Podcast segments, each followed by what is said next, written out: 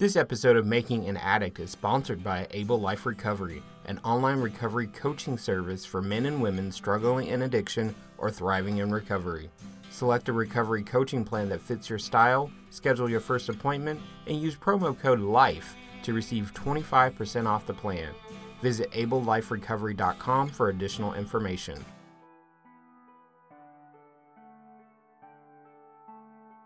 Addiction is a chronic disease. Millions of people worldwide suffer from substance and behavioral addictions. An addict's life is often unmanageable, leaving the addict and his or her family and friends feeling completely powerless over the disease. Without treatment, addiction can result in disability or premature death.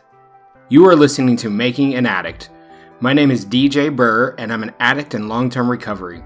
I'm a licensed psychotherapist, behavioral addiction specialist, and best-selling author of I Just Wanted Love: Recovery of a Codependent Sex and Love Addict, now available on Amazon, Audible, and iTunes. I intend to bring you different perspectives about addiction from various sources including other addicts in recovery, clinicians who treat recovering addicts, and family and friends of addicts to discover what makes an addict.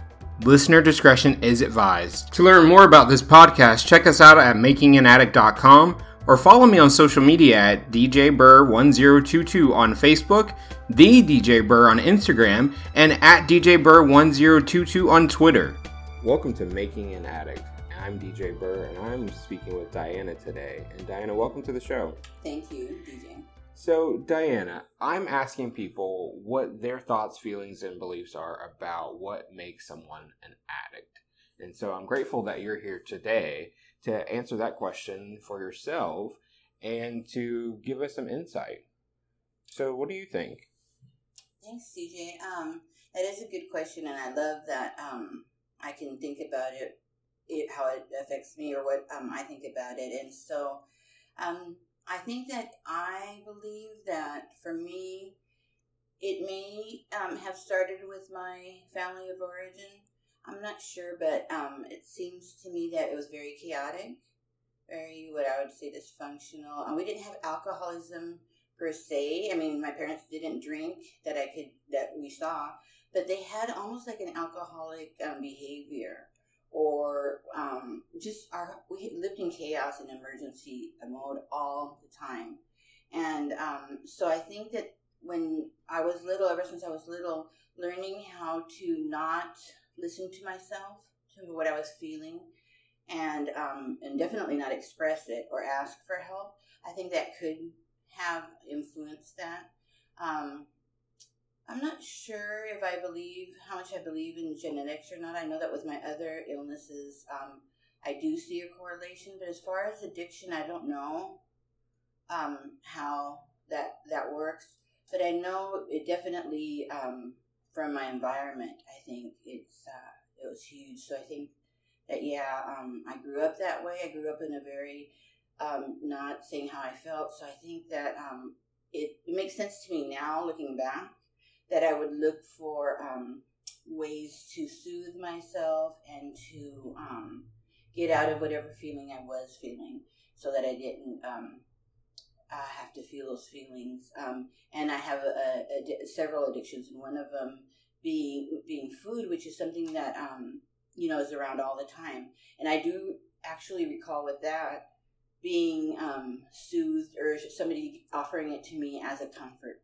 So I know that in that respect, um, that the, the same wasn't done with me with alcohol, and that ended up being my, I would say probably my number one addiction. But um, with food, it was, and so I think that I just learned that. I learned that um, when I'm not feeling good, and when I'm sad, and when I need something to help me get out of those feelings, um, it was always to look outward.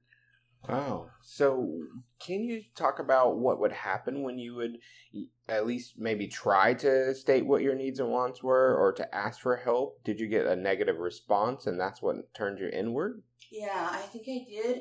And at a very, very young age, I mean, I can remember um, because of the 12 step programs I've been in, I've, I've been able to think about it um, in detail. And I can remember about, you know, being about four years old, even and knowing already that what I was feeling, um, I couldn't express it to my parents for sure. Not my dad. My dad and I didn't really have a relationship, but even my mom, she was very strong and very dominant, and you could read her face um, immediately. At least I could as a child. So I knew when to say things and when not to, and whenever I did, for whatever reason, it came out how I was feeling. Um, I would even get whipped. So um, yeah, it was. I got to the point where I knew what to say and what not to say. And even doing that, um, learning how to say something when that's not what you really feel, I think is very, very damaging and, you know, could lead to addiction. Yeah, I'm sorry to hear that because that's the experience for a lot of us. And when I say us, I mean people in recovery, right? You know, we have our th- we have our thoughts and our feelings, and then we get shut down, and then we shut down right? right. And, and, we just shut it all down. It's not important. I'm not important. Those are messages that I told myself, and those are messages that I hear from other people. Um, would you say that you had a primary message um, that you held internally? Yeah, I think that um, I'd never um, could hear or, or, see or think um, words, specific words, because I remember people asking me as I got older if I thought I was worthless or um, you know not important.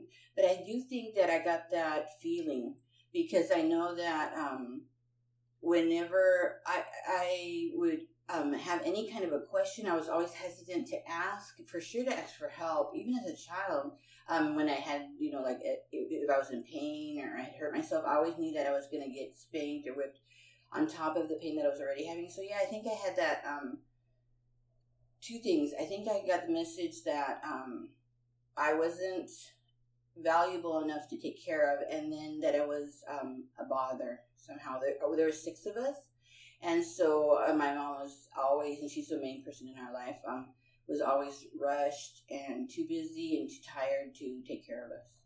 Do you think she was overwhelmed? Looking back at it now, I do. I do. I think that a lot of even her anger came from that. I know my dad wasn't a big part of our life. He was present, um, but not present. And so um, I think that um, she may have been struggling with her own feeling overwhelmed and maybe even not sharing with him that she needed some support. And so maybe having that kind of um, relationship problems that ended up um, getting taken out on us. Right. So maybe if mom wasn't asking for help, that was the model. Mm, right? True that. Yeah. Where would you have learned to ask for help if you didn't see it happening? True. I hadn't thought of that, that part of it yet. Okay. Yeah. I, you know, I always think in, in those terms because we have um, models, right? Yeah, we don't yeah. learn this stuff by ourselves, at least not all of it. Right. right. So, and our first models are our parents or caregivers, right? Because mm-hmm. not everyone has their their biological mother or father as their primary caregiver, and so I think it's important to look at you know our family of origin and the models that they projected. Mm-hmm, mm-hmm. i agree with you. Yeah. Yeah. And mm-hmm. and so you said that there were six of you. Mm-hmm. okay. So and you said that you deal with several addictions. Would you say the same for your siblings? Do they have addictions as well? Interestingly enough um, from the beginning i would say from a very early age i'm second to the youngest I think, and I don't know if they would feel the same way, but it feels to me now that I ended up being somehow, I don't know that I was chosen, but it just ended up that way, being the sick one in the family. So I think that I took on a lot of um, a lot of illnesses. I was overweight before anybody in our family was. I was always sickly. My mom was always taking care of me. So I think that that may have absorbed some of maybe their um, maybe biggest inclination towards it. I do believe personally that they have um, issues that they need to resolve, even with alcohol and um, different things, but none of them have gotten to the point where, as far as addiction goes, it's affected their life so much that they've had to, um, you know, either face it or do something about it the way I have. Okay. When did you uh, realize that you had a problem? What, what, what was happening? Interestingly enough, we grew up in a very strict religion, um, and so a lot of this, a lot of addiction, a lot of um, depression, a lot of things was hidden behind that. And so as I got older and got sicker, I know that um, it, it was because I got depression right away, and I when I was twenty, and um, I was suicidal immediately as soon as I got that. That I do believe is possibly uh, somehow physical because um, at the time I was doing really well in our, my religion. I had lots of friends. I was healthy physically, so I was very surprised at um, having this uh, suicidal ideation when um, I believed in God and in a wonderful life. So it, it hit me really interestingly. But um, so that one part might be physical. But um, so for a long time, I didn't realize I had any addictions. Probably food when I did, because mm-hmm. I struggled with that. But I thought everybody struggled with that, or a lot of people did. Um, in the U.S., especially, I noticed. Um, and so, because when I would go back to Mexico and visit family members, I was always um, the biggest. At the time, Mexico didn't have as big of a problem with weight, and so I stood out, and um, and you know, in the family, people would mention it to me. So the food addiction, I think, um, I had early on, but I didn't know it. I didn't recognize it as an addiction. But the alcohol, I had a um, gastric bypass done in 2005 and so now alcohol, I'm sure of it. Um, I haven't studied, looked for studies or anything on it, but alcohol affects me completely differently than it did before my gastric bypass. Now I drink two drinks and I'm drunk. And so um, when I started drinking again after I had my gastric bypass, I had left home. I was 40. I had left home and um, lived by myself in Texas, very far away from my mother. We were very enmeshed. And uh, I started going out I wasn't of the religion anymore that I had been, so I also started acting out in different other ways, and for sure my alcoholism escalated, and um, that's where my um, that addiction started. I would say both that one and my uh, some of my other addictions. Okay. So food and alcohol are primary for you. They have been um, for yeah most of my adult life. Okay. And were there major consequences that finally got you to the point where you said, enough's enough, I need help?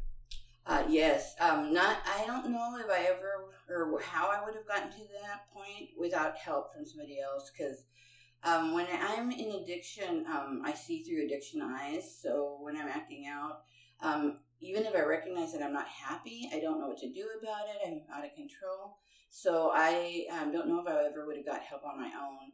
I know that with my alcoholism, uh, I um, the last time I got drunk, I um, it was at my sister's house and I destroyed their um, dining room and had glass all over. I woke up because uh, I'm a blackout drinker. Okay. So woke up in the morning and my sister had had enough. This wasn't the first time I'd done something like that, and so she said, pretty much, you know, you either help or we won't be able to have a relationship. And her and I are very, very close. So um, that was enough to. My mom had passed away by then, and my other siblings were estranged from me because they're still of the religion that we grew up in. And since I'm not of that religion, that religion um, teaches you to. Um, they call it disfellowship, but it's actually ex- like excommunicating the persons that aren't from that religion anymore. So um, I'm not close to anyone. So she was like basically my only family member that I was close to, and to lose her relationship was enough to get me to meant that I needed to go to the hospital. Well, thank goodness that she set that firm boundary. Thank goodness. Yeah, mm-hmm. and you're still close with her. Oh my God, I owe her my life. We now, um, fortunately, I've been sober now. It's going to be five years in June. Beautiful. Thank you. And um, we now we help each other out, and it's such a great feeling. Oh my God, I just can't even explain it. She's my best friend, and I owe her my life. And thank goodness because of the progress I've been able to make since I've gotten sober, um, she also feels like she can learn from me, and that I have stuff that I can um, help her with, which is amazing. Great. Uh-huh. Okay. What are some other things that have come into your life as a result of you getting sober? Oh my goodness, where do I start? Um, first of all, sanity. Yeah, well, good. That's the first thing, because I mean, when you start living a crazy, crazy uh, addicted life, I mean, I they say that um, every bottom has a trapdoor. I've heard that just recently, and oh I believe goodness. it. I know. Can you imagine? Because my bottom was so bad that I can't even imagine there was worse. But thank goodness I didn't have to go there. I've never heard that. Oh yeah, that's what oh, they say. Wow, so, I gotta be careful. I think I'm always gonna have to be careful. You know, as addicts, um, yeah. um, we never graduate. So right. Fortunately, um, or unfortunately, I'm not sure which of the two. I'm uh, I have to continue on my recovery, working on it all the time. But I've just been so sanity. I'd say is first, and that and the promises um of the twelve steps because I I went through the twelve step method, mm-hmm. and the promises of the twelve step come. Thank goodness for me have come almost immediately. As soon as I start doing the right next right thing, um, things start getting better for me. So let's say um, I started. I got a, a home, a permanent home now, or um, at, at, least housing is what, and that's something that was very difficult to get into. I remember when I um, and it's so funny because I have so many stories of higher power moments, but um, my housing is one of them. I signed up for it when I was still drinking, and they said it was going to be two to five years. And um, I lived in Tacoma, and I wanted to live in Seattle. I had been coming to outpatient over here and commuting on the bus, and it was just a mess. And um, so I was, um, my therapist suggested I start going to a different 12 step program. And I said, oh, you know, I can't go to another program and it's so far away in Seattle and I'd get home like at midnight in Tacoma. So I said, no, I can't do it. I can't do it. And then um, I'm not kidding you, six months later, I get a call from housing and they say we have an apartment we'd like you to look at. Um, do you want to come to Seattle? And I said sure. I come and the apartment is five blocks away from the place where I go to meetings. I'm like, okay, higher power, I get it. Yes. I will go to them. So um, yeah, housing.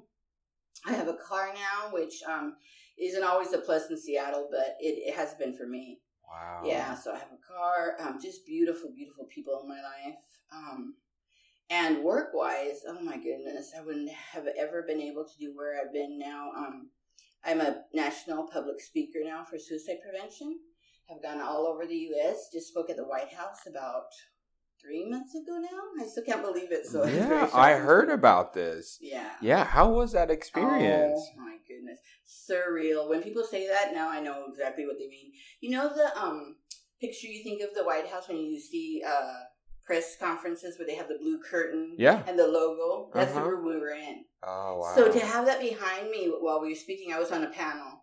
Um, it was just I had to remind my or not remind myself, tell myself, I'm not at the White House. I'm not at the White House the whole time I was talking because if not, it was overwhelming. Wow. But it was amazing. It, it showed me again um, what can happen if you get into recovery um, of all the places I could have spoken, for sure, this um, speaking on suicide prevention is my heart.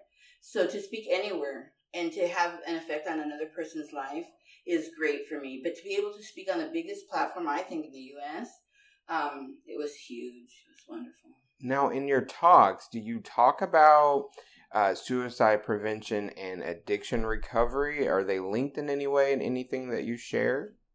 Um, I just recently started doing videos because I do videos for the um, organization I work for. Um, they're going to use them. A lot of them they use them on their website, but they're going to start using them for um, training Great. for clinicians. Yeah, and um, on in there we just I just started doing a series on substance abuse because believe it or not, when I went into because I speak as a lived experience person, so I tell about my um, my history in the system and then my attempts and then how I was or wasn't helped. And um, what was your question? I'm to forget. But um, they oh, I just recently noticed that subs that alcohol was involved in every single one of my attempts.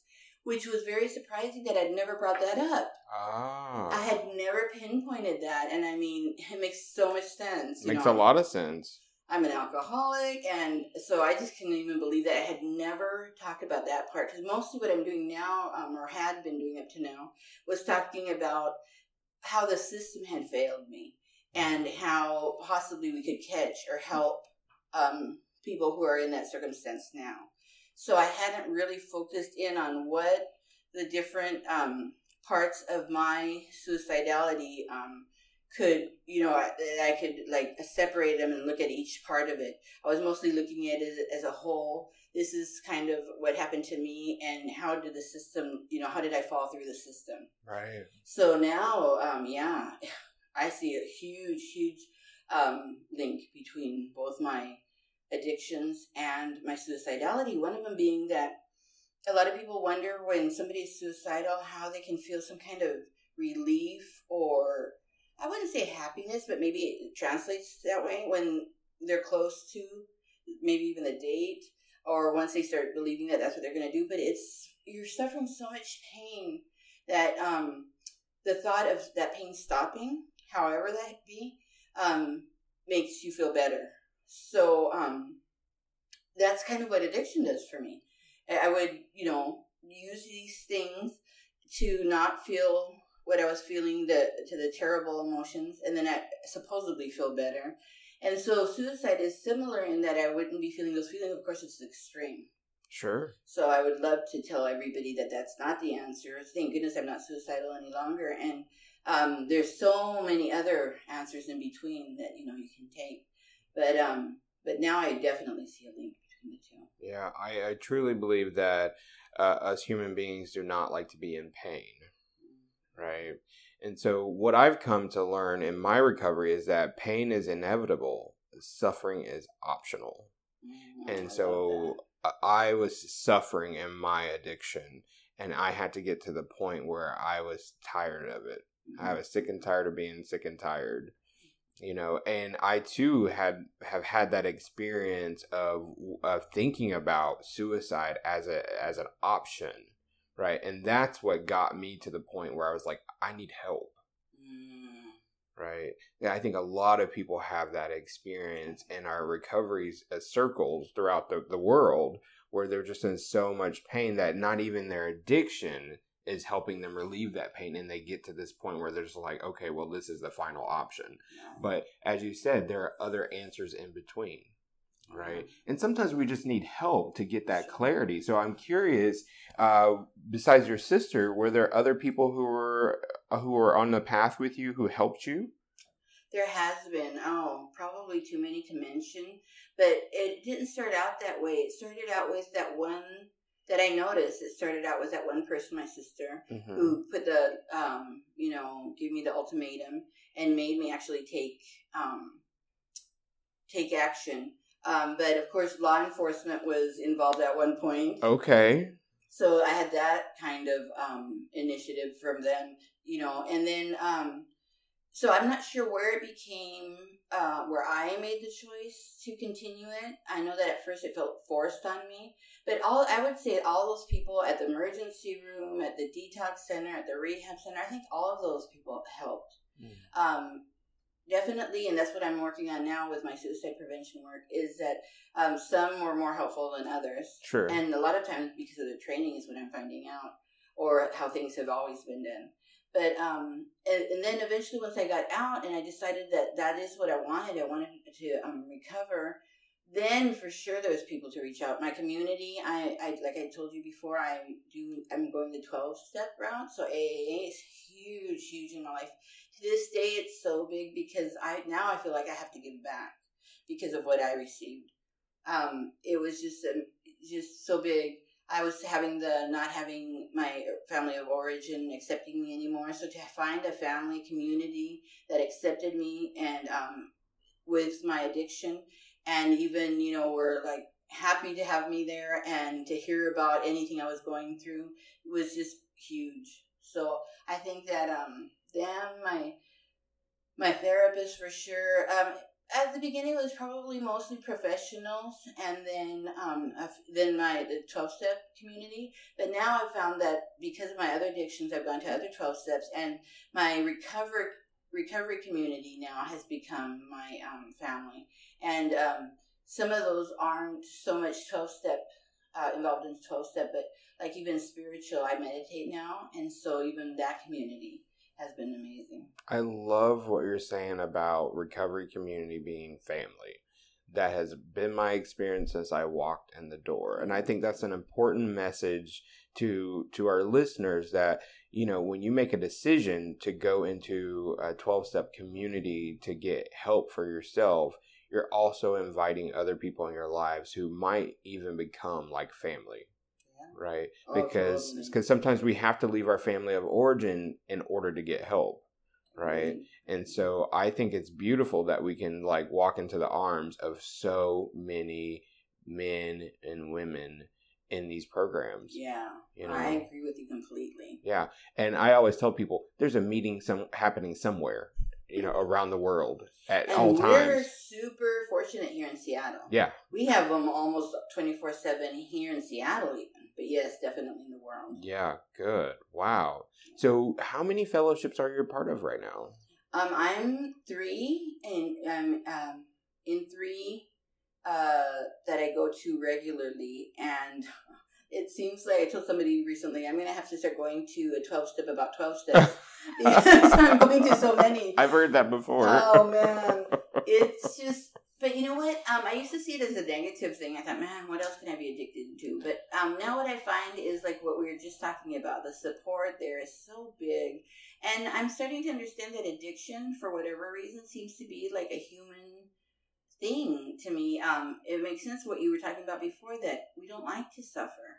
I don't think human beings are we were made for that. So um, to look into or even start uh, going to different um, communities to look for support, I think is the best thing. So yeah, I go to three um, regularly because those are the, the three that I struggle with that affect my life negatively. And um, and then the other, I have several that I have considered that I probably should go to or at some time at least check out. I like that. Just check it out, right? Mhm. You know, check out a couple different meetings, different locations, and see if it's a good fit. And that's generally all you have to do, right? And then you might hear what you need to hear in order to stay. Yeah, sometimes you step into a room, at least this was my experience. You step into the room, and the first time you're there, you hear your story or you hear something that affects you. Sometimes you don't. Sometimes you're there and you're like, oh, okay, what am I doing here? But um, the that's the benefit of having so many different ones. You can go to different ones because they are kind of like personality. Um, you know, some fit and some don't, and that's There's- okay too. There's over 200 throughout the world, 200 different 12 step communities. So, whatever your issue is, there is a room for you, Mhm. and there will be people there who will embrace you Yeah. and support you and not judge you. And that's important. To, Oh, it is. to find to get recovery and get sobriety it is important to have a space where you can be authentic and be vulnerable Right, right. That's what I've found the most helpful is that even in my suicide prevention work, I keep bringing that up. Sorry, it's so important to me, but um, is that that um, having something similar to that other person, especially something so painful and so deep, there's nothing that can um, equal that. I- I've found that I've been able to help people in ways that their loved ones haven't been able to, in ways that professionals haven't been able to a lot of people who love them and who want to help them haven't been able to because they haven't gone through it. And when we have gone through it and we can connect to somebody else who has, there's an immediately, and that's what the person who um, started at AA found out is that um, there's nothing like that.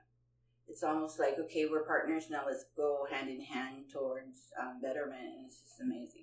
it's called in my opinion it's called empathy right to be able to understand and know another person's experience because you've you've shared you've had that experience yes Right. similar experience and i find that in my work as a professional that's what helps me connect with my clients because i have people who are sitting right in front of me and i'm like yeah you're telling my story Mhm, Right. mhm, and when i say i understand it's authentic Right. and they hear that right oh, yeah. and that's why they stay because Mhm. they know that I know recovery and I live recovery. In fact, that's my my slogan for my business. right. Oh, that's wonderful. Um, because I have I have to put that out there up, up front because recovery saved my life.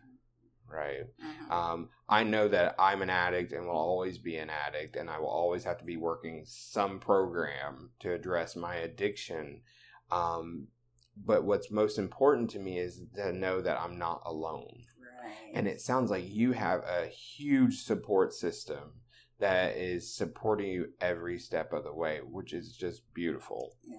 Yeah. I have to say, I think that as humans, that's how we were meant to. At least that's how it feels for me. We were meant to live, to have and I'd heard that this um, I've not have a need to look it up, but I've heard that there's a tribe somewhere that um, when there somebody in their um, tribe um, commits or does something wrong that is hurtful in the tribe, instead of um, banishing them or punishing them, they celebrate them and they show them love, so that they feel so much love that they wouldn't want to hurt somebody else in their tribe. And I just think, what a beautiful thing! I um, I feel that in um, my life that has really helped. Being punished and whipped and banished hasn't really helped me that much. But being, um, letting somebody know, or somebody letting me know that they understand and that they still love me, no matter what it is that I've expressed, has really been beneficial for me. Wow, let me know when you find that. Yeah, That's... I have to look it up. My um, I have a nephew who's a psychologist, and he told me, and I've never asked him for the details, but I thought, wow, sounds amazing. Wow. Can you imagine? Okay. So they, of course, have very few like theft or even the children hurting each other. Or, I mean, just it's really huge. Hmm. Yeah. You know, I have a friend who calls it the, the many gifts of recovery, and um, and also the gifts of addiction. Really, right? Yeah, yeah. Addiction has been a gift. I can absolutely say that. I have to too. I used to hear that all the time when people would say, I'm a grateful, recovering, whatever. And I was like, how can I be grateful? But no, I do agree now. I was the same way. I was like, what's your problem? okay. but yeah, totally. Yeah, I, am totally grateful. And, you know, uh, being in recovery and being able to, to help other people and give people a space to be themselves is what gets me out of bed every every day. Oh, that's amazing. You know, and so being able to put on this podcast and share other people's stories and their thoughts and their opinions, I think will help bring more people together and keep people sober.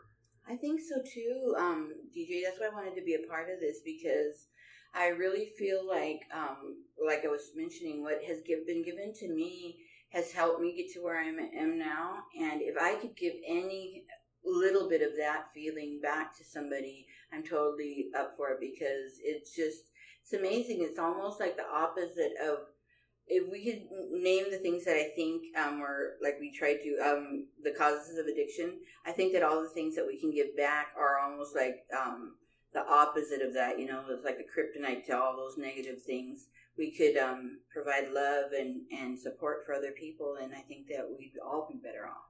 Wow, that's amazing. That's beautiful.